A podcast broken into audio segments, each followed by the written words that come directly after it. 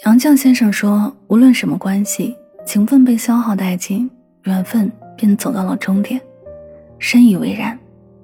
没有人是突然离开的，有的不过是在某个瞬间想明白罢了。一次次的降温才会让树叶变黄，一回回的漠视，才会将人心变凉。以前在稀疏平常的事，都会第一个想到和对方分享，而如今遭遇再深的低谷。都学会了自己一个人坚强。没有情绪就是说再见的开始，沉默不语就是最大的心思。因为真正的失望是无声的，是在心里默默扣分。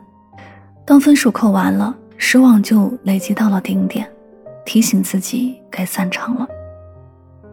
村上春树说：“我动了离开你的念头，不是因为你不好，也不是因为不爱了。”而是你对我的态度，让我觉得你的世界并不缺我。当你满心欢喜的分享，在搪塞中被磨灭；当你无微不至的关心，在敷衍中被伤害，才发现自己只是偶尔被需要，但从未很重要。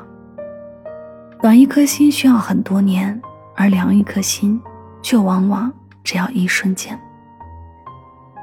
人一旦被冷落太久，就会收回所有的热情，感情得不到对等的回应，就会在沉默中走向终点。